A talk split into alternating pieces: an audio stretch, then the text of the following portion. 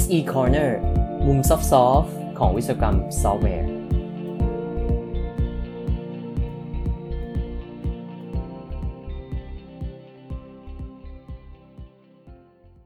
โปรแกรมเมอร์อย่างเรานะครับ จะอยู่รอดและเติบโตได้อย่างไร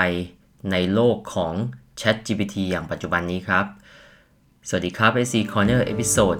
122 นะครับ กับผมชยงรักขิดเวสกุลครับ episode นี้หยิบบทความจาก IEEE Spectrum นะครับ เรื่อง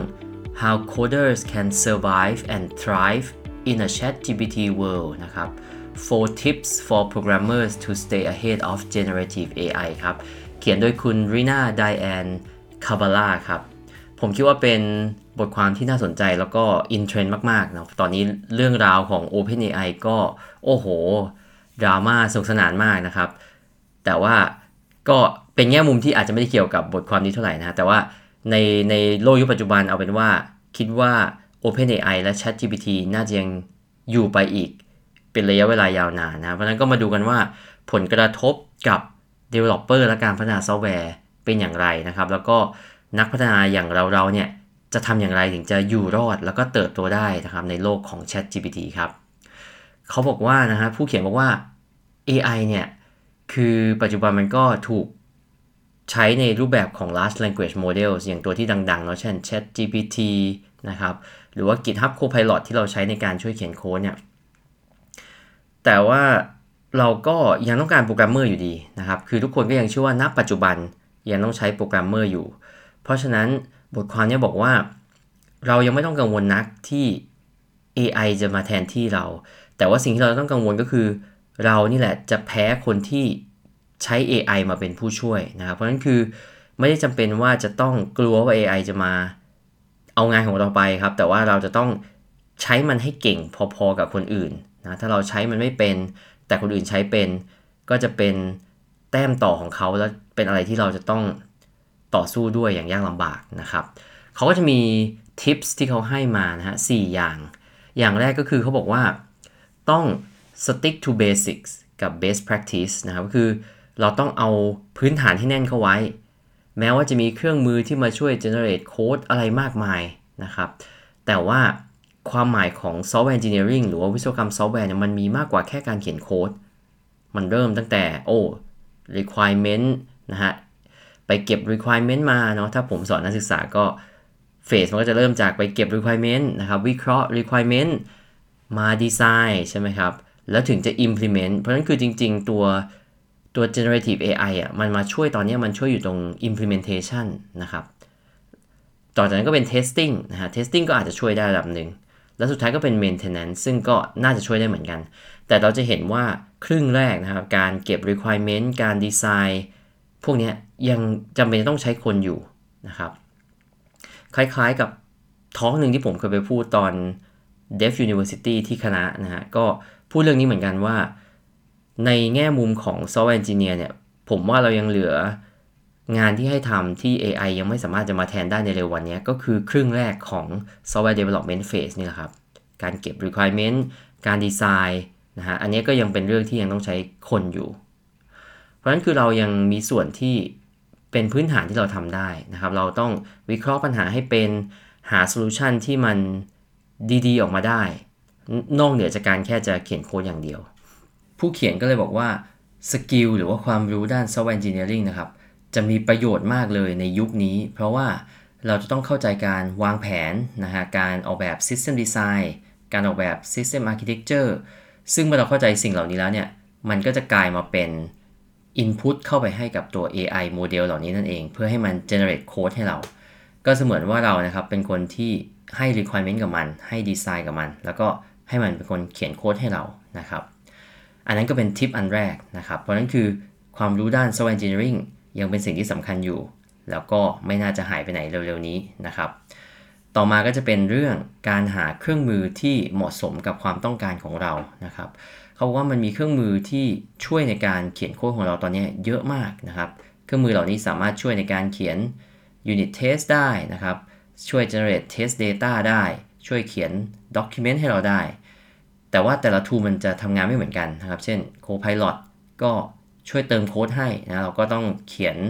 คอมเมนต์หรือว่ามีโค้ดไปให้มันก่อนสักนิดนึงแล้วมันจะเติมให้ ในขณะที่ Chat GPT หรือว่าอย่างบาทของ Google เนี่ยมันก็จะเป็นการสนทนามากกว่า แล้วเราก็สามารถถามตอบกับมันได้ เพราะฉะนั้นคือวิธีการใช้ก็จะต่างกันนะก็บทความนี้ก็บอกว่าให้เราลองไปเล่นดูนะครับแล้วก็ดูซิว่าใช้งานยังไง เพื่อจะได้เข้าใจว่าเครื่องมือแต่ละอย่าง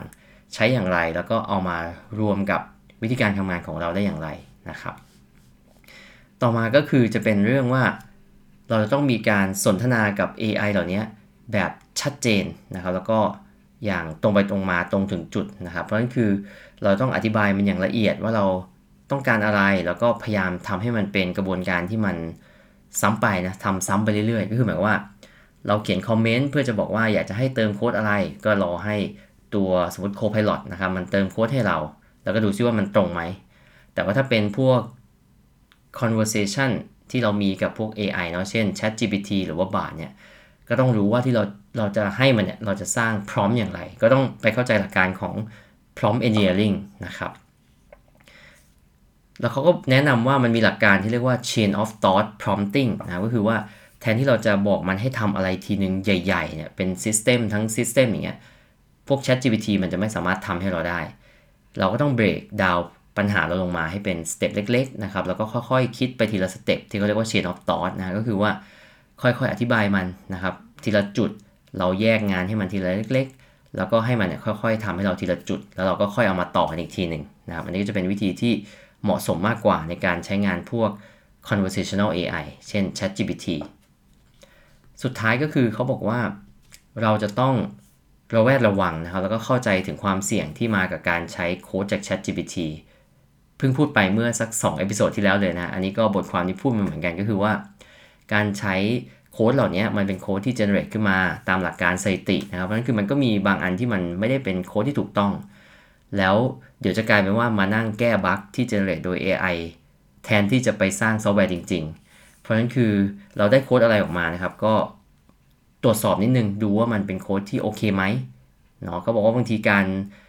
ให้มัน generate โค้ดเราคอยดูว่าถูกไหมเนี่ยบางทีมันง่ายกว่าไปเริ่มเขียนจากจากไม่มีอะไรเลยนะแต่ว่าบางทีเขียนเองก็อาจจะง่ายกว่าเหมือนกันก็แล้วแต่เคส นอกจากนั้นก็คืออีก 2 เรื่องที่ต้องสนใจก็คือการเอาโค้ดของบริษัทนะครับไปวางเป็น Input ให้กับโมเดลเหล่านี้ ก็แปลว่ามันอาจจะถูก train เข้าไปด้วยนะครับอาจจะมีปัญหาในอนาคตได้